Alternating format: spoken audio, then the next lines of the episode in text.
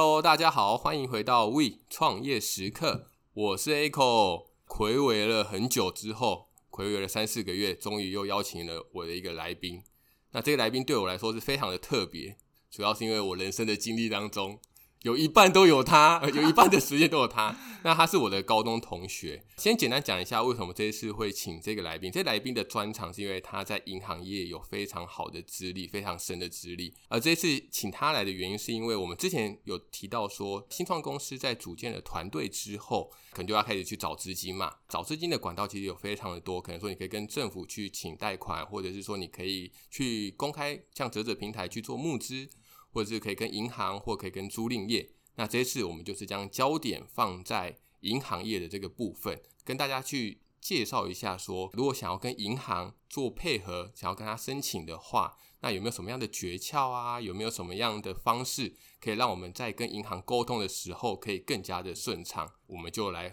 欢迎一下我们这次来宾 G。Hello，大家好，我是 G。那我目前在银行任职的时间大概是迈入了第八年，之前呢是在高山银行任职了七年多，我在今年成功的跳槽到了外商银行，请客。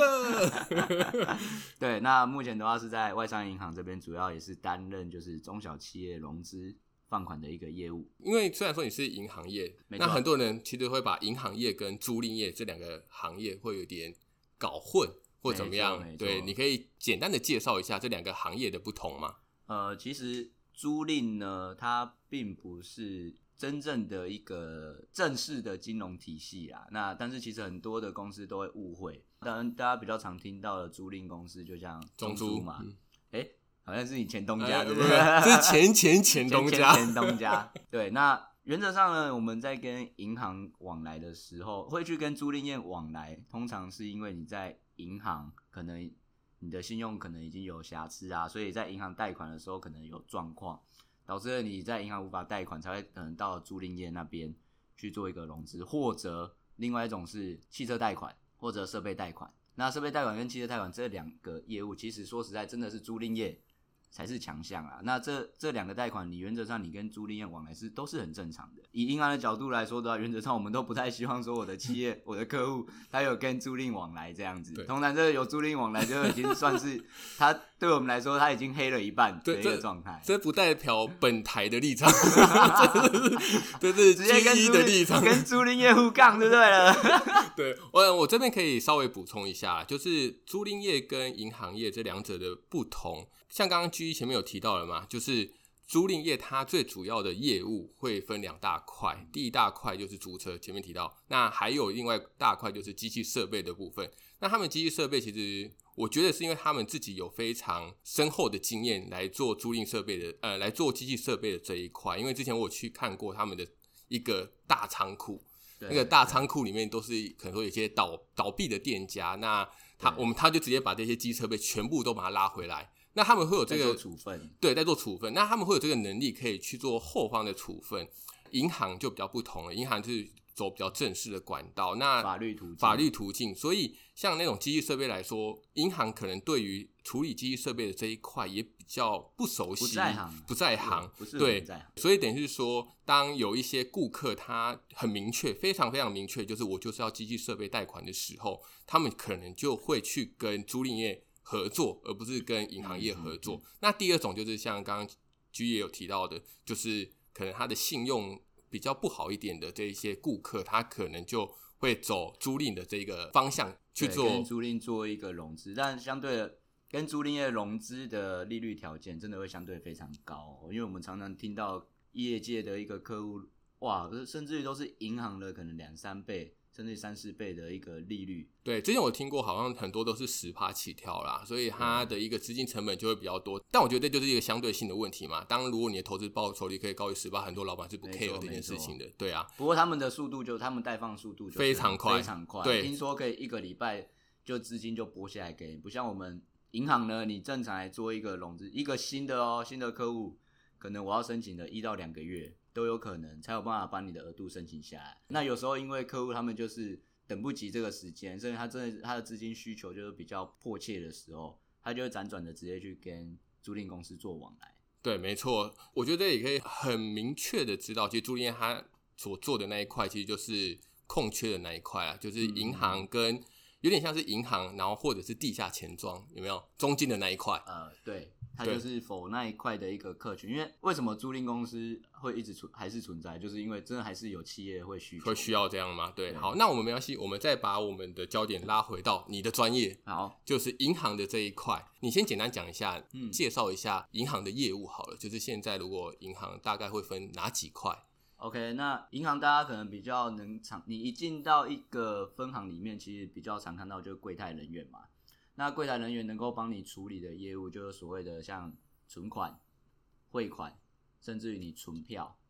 这样子，大家可能比较常遇到业务大概是这几类。然后还有提款呐，这是所谓的柜台人员。另外还有所谓的销金的业务。那销金业务的话，原则上就是你我可能比较常遇到的就是房贷。嗯，我买房子，房子但我钱不够。你要买房子，那我需要去跟银行做房贷。然后还有就是信用卡。那这也都算销金的。另外还有就是信用贷款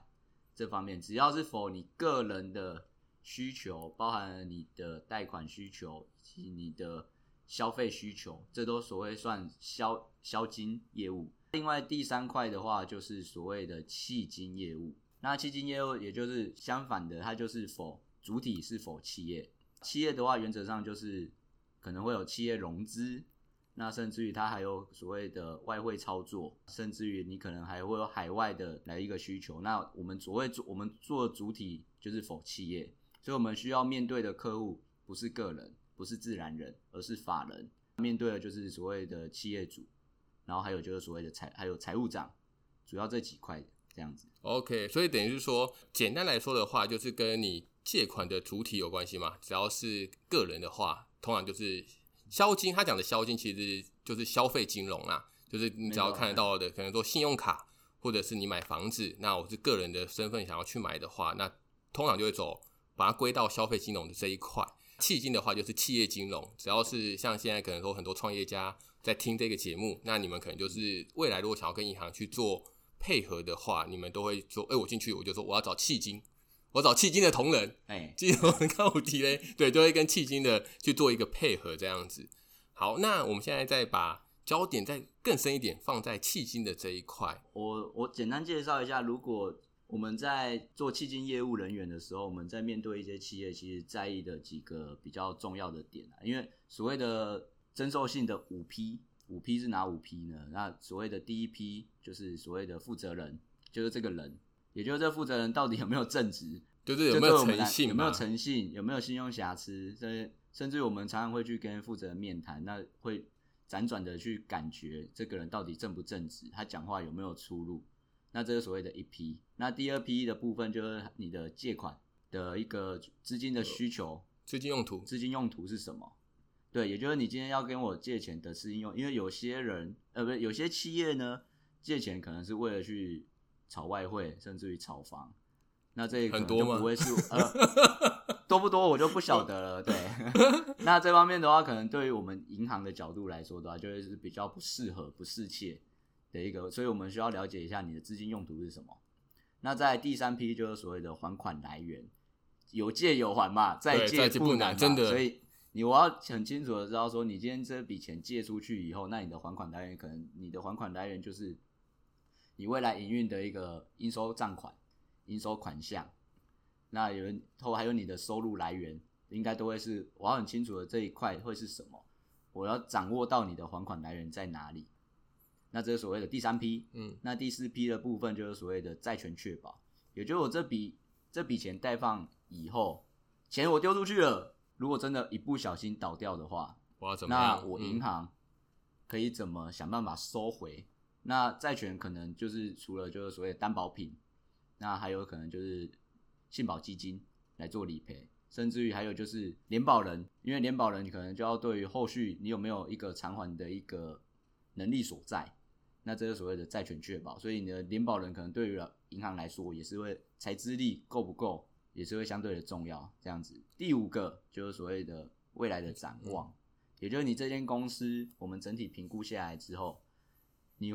可能是夕阳产业，可能你的未来已经不是非常的看好。那这方面的话，可能我们会觉得，哎、欸，比较不适切。那或者是最近很夯可能你有半导体产业，可能最这一年的话，可能大家会觉得很适是一个发展发展非常非常好的一个状态的时候，那我们会觉得，哎、欸，我们就会觉得你很 OK，很适合。那你的整个未来展望，对于我们来说是会相对的有信心。那这是所谓的授信无批这样。好，至于这五批其实内容其实是非常多啦，所以大家可以再自己去看一下。对，那这五批当中，你在你的银行的职业生涯职涯 当中，职涯有没有印象比较深刻的例子？就是或者比较特殊的经验，可以跟大家做分享。哦。当然有啊，这以我们的角度来说，其实一批所谓的负责人就会非常的重要。那我来分享一个一个非常惊悚的案例，会怕晚上你都睡不着。就是主要我们当初之前有一个，就是我们去拜访这一个顾客顾客。那其实这个很特别哦，因为从头到尾都是总经理。出来跟我们接洽，那总经理基本上就是负责公司的所有大小事，但总经理并不是负责人，他只是负责经营营运，那他也没有任何的股份。其实这间公司我们中间接洽了大概两三次，完全都没有看过负责人，他专业经理人啊，专业专业经理人。但是这个总经理从头到尾都说没关系，因为公司就是他在处理，那他以前还是。一个知名的棒球人员退休下来，我靠！哇，我们那时候讲好细哦，我们那时候讲要很可怕，很可，就是到底是发生发生什么事？那但是后来，因为这个过程，我们还发现了这个总经理其实他在 Google 上，我们还查到一些新闻事件这样子，呃，上社会版面之类的，上社会版面这样。嗯、这个过程我们还是不知道负责人到底是谁，但是后来我们成功还是有帮公司把争取额度下来这样子。那后来也有成功的一个。代放那时候其实也是迫不得已 所以等所以等于是说，其实我们都一直觉得怪怪的啦。对，以这个例子来说，就是你觉得怪怪的，但是后来还是放了，还是放了，还是放了，因为有时候我们不是我们不是东道主。这个例子我应该也有跟 Echo 讲过，对，对，但是后来这一块发现事情是什么状况，我我我跟大家讲一下是，是是忽然有一次我们去顾客那边，是他们的财务小姐。财务小姐主动跟我们提到说，她自己不想要害我们，那可能要我们自己小心一点。这间公司呃，负责人那边还有总经理那边，他一定是没领到薪水。对，那后来是发生什么事呢？就是呃，负责人拿了公司的票去开，他拿公司的票去瑞票这样子，那也就有点就是掏空掏空公司的资金这样子。那后来也导致了中间一些还款上有一些问题。后来负责人跟总经理我们也。都找不到人，就是电话也找不到，公司公司小姐都还在哦，然后人就找不到。为什么我说一批很重要？就是因为今天你就算看的再多，那他你债权再非常的有担保，然后在他有有钱，其实也有很多还款来源。但是今天这个人他的信用就是有问题，他不愿意还你钱的时候，他也这还是也给你搞消失。说真的，我们银行人员就是还是拿不到任何的一个我们所谓的债权，所以人的一个。信用状况真的很重要。我们其实前期已经发现说有点状况问题的时候，应该这时候就已经要踩刹车了。但我联想到，其实你也不只是说你的一批感觉，也不是说只是完全看负责人啊，你也是要跟公司培养、跟小姐培养好关系。没错，那时候也是小姐主动跟我们讲，不然你怎么会知道？对啊，不然一下子就被倒了，然后负责人就跑了，你完全都收不回来。没错，就是负责人。你看，其实整个在拜访的过程，其实。完全没有征兆，没有征兆，是没有征兆的状况，而且他的营运状，因为他的营收也都很好，他最后导致因为负责人挪用了公司的资金，导致后面的一连串的一个事件，对，所以他觉得这个人他妈的就是道德有问题啊！谢谢你提供这个惨痛的经验，大家应该知道以后要怎么样装一下了。对啊，那好，没关系，那我们再把主题拉回来，就是如果啊，我们现在是一个新创公司，那想要跟银行去做贷款的时候。那有没有什么样的流程？你可以大概讲一下，会经历过什么样的流程.是一个是一个完整的一个循环嘛？好，那其实原则上，一间公司我们在帮他申请贷款的时候，初期一定是先跟公司收征提一些资料，包含了你的财务报表啊，然后还有你们的像身份证影本啊，然后还有就是你们的一个变更登记事项，公司的注册的相对的一个文件，我们收到资料，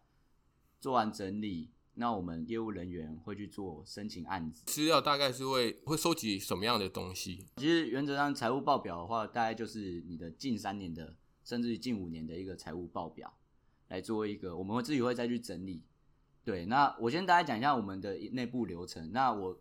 申请案子的时候，我会需要写案子。那案子送出去的时候，会再经过到银行的审核科。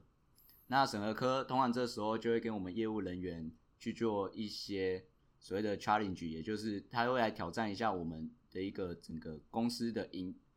讨论讨论讨论营运状况，状况，然后并且去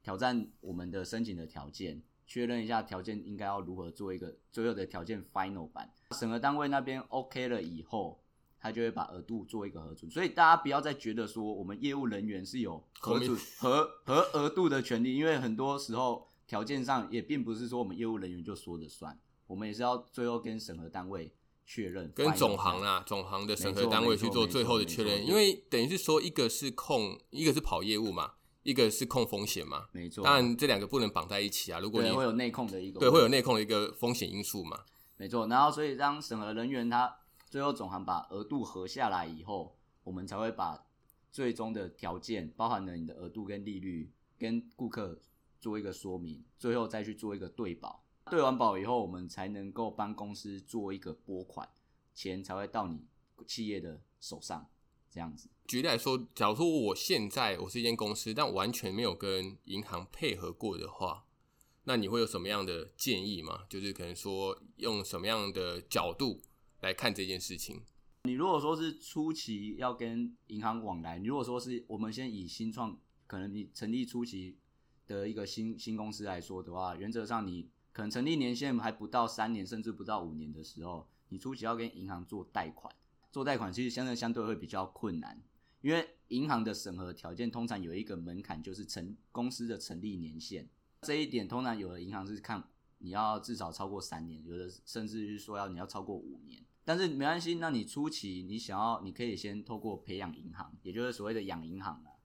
因为银行的业务包含了就是我们刚刚说的，你有存款业务。你这间公司会有存款的需求，那你也有收款的金需求，也包也就是你的金流，你可以先跟银行做这方面的往来，这方面的往来也是让银行可以看得到你的钱，因为看到你的钱，也就也就是可以看到你的营运状况，还有就是你的整个规模情形。等到银行对你熟悉了以后，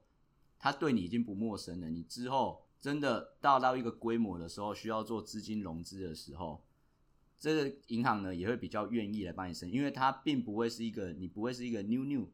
new new 的公司 new new 顾客 new new 的顾客这样子，他对你来说，你如果是小白，他真的也不知道，他要写报告也真的会写不出来。然后再来是你如果说你的对你的金流存款都在别人银行的话，他其实直接调他的资料，自己银行的资料出来看就可以了。对，就有点像说你在初期的时候。你要先跟银行培养关系啊，对，跟培养跟他培养好关系。那主要的原因是因为你可以去透过你往来的一个跟别的厂商，可能说我，然后我跟我的下游，我的收款都在这家银行，所以等于说这家银行完全可以可以可以看得到你的实力跟你的订单状况。这时候你就会比较好，可以去跟迄金业务来做洽谈，可能说你的一个贷款的条件，或者是你贷款的利率，可能都会比较好去说。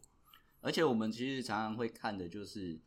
顾客的对账单，因为对账单其实可以看出很多端倪，包含了你的汇款对象是谁，你汇出去汇给谁，那你的顾客汇进来是谁汇进来，这方面我们都可以透过对账单去看出很多的蛛丝马迹。好，那其实我们很常看顾客的对账单，因为对账单其实可以看到很多的蛛丝马迹，就包含了你要汇款，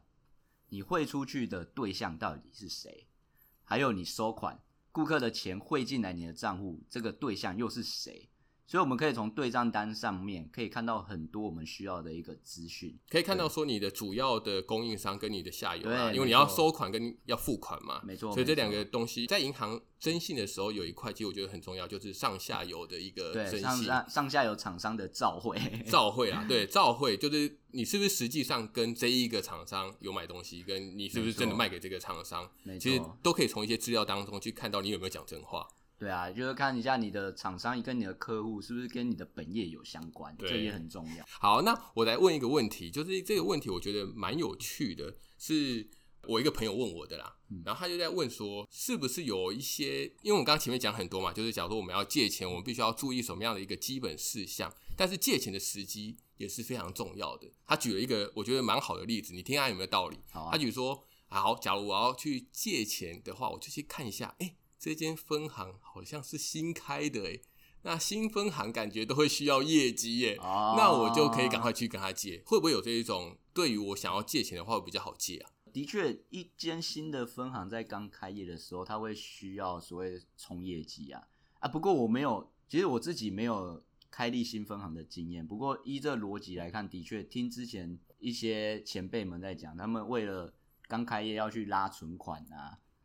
然后以及拉放款的业务的时候，的确可能他们在这一块会相对于的可能，我自己觉得啊，这单纯我自己的个人看法，个人看法，存款可能他们真的会是。比较就是就蒙着，哎，这种因为刚开立嘛，你一定要先有存款，才有办法做后面的放款。但是你如果针对做放款来说，我是觉得是其次啊，因为其实我们做放款人员，我们也只是申，我们业务人员也只是协助你去申请，我写报告上去，最后核不核准都还是在后台的审核单位。嗯，对，那审核单位其实就不会去管你这间分行到底是新开的还是已经开很久了，没错，他就是他都是。case by case 在讨论这样子，没错。第二个问题，他问的是说，那跟不同的银行往来，在在我们在受信的角度来看的话，嗯，会有不同的观感吗？不同银行哦，呃，依依照我自己目前已经待过两间银行，一个是 local bank，一个是外商的银行来看的话，我觉得每间银行他们在审核的角度当然都有不同。那就依我自己之前在 local bank，他们。对于顾客的所谓的借款跟营收的比例，可能就只能够接受的容纳度就是三成到四成。那我在外商银行这边，他们能够容纳的这个比例，也就是借款跟营收的比例，是可以来到了六成。对，它会有不一样的审核的一个机制，以及他们的一个条件所在啊。但是我觉得这一般人、一般的公司可能都比较无法了解每家银行他们征。每家银行他们征信的重点会是在哪里？嗯，因为这同样也真的只有我们自己在业界，我们才会才会知道，才会清楚，才会，除非你的业务人员愿意跟你讲这件事情。对，没错。我之前还有听过一个，就是在去年的时候，我们疫情不是蛮严重的嘛？嗯，那像银行会不会有什么样的一种方案？假如说我想要去找这相关的资讯的话，你有没有什么样的建议可以让我们的听众可以去找？那有没有什么样的途径可以去找到这些资讯？从去年的这一年，就是所谓的政府的纾困贷款。对，那纾困贷款呢，其实基本上每家银行，因为它是被现在其实它是政府提出的一个政策啊，所以原则上这方面的业务，每家银行都可以乘坐，都可以乘坐。你只要去问的话，原则上他们都可以回答你。但是要不要做，要不要做，真的还是在于各家银行。嗯，还是在于各家银行。虽然。很现实面的啊，虽然这是政府政策，好像大家会觉得说，银行不是应该就是被强迫要执行吗？但说实在的，有些银行真的还是，因为我们自己在业界，我们会很清楚，有些客户其实还是会反映，有些银行就是把顾客拒于门外。但是这可能我不知道，这讲出来会不会被杀啊？被被被政府来暗杀掉？但我说说实在的啦，如果站在银行的角度来看这件事情的话。还重点还是要回归到于公司体制吧，就是你公司本身嘛。没错，因为营运状况对银行来说，真的就是非常非常的切实嘛。因为如果说已经都出现了营运危机的时候，我再把钱丢进丢进，这不就像是把钱丢进水里一样，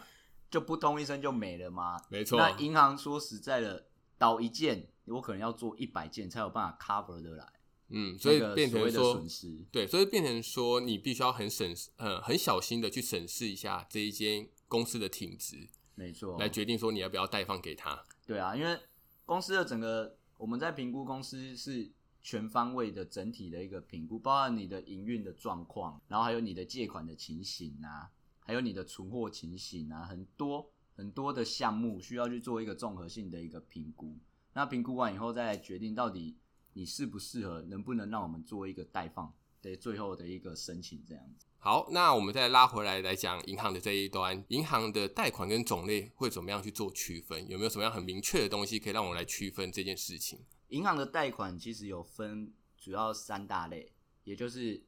短期的营运周转金、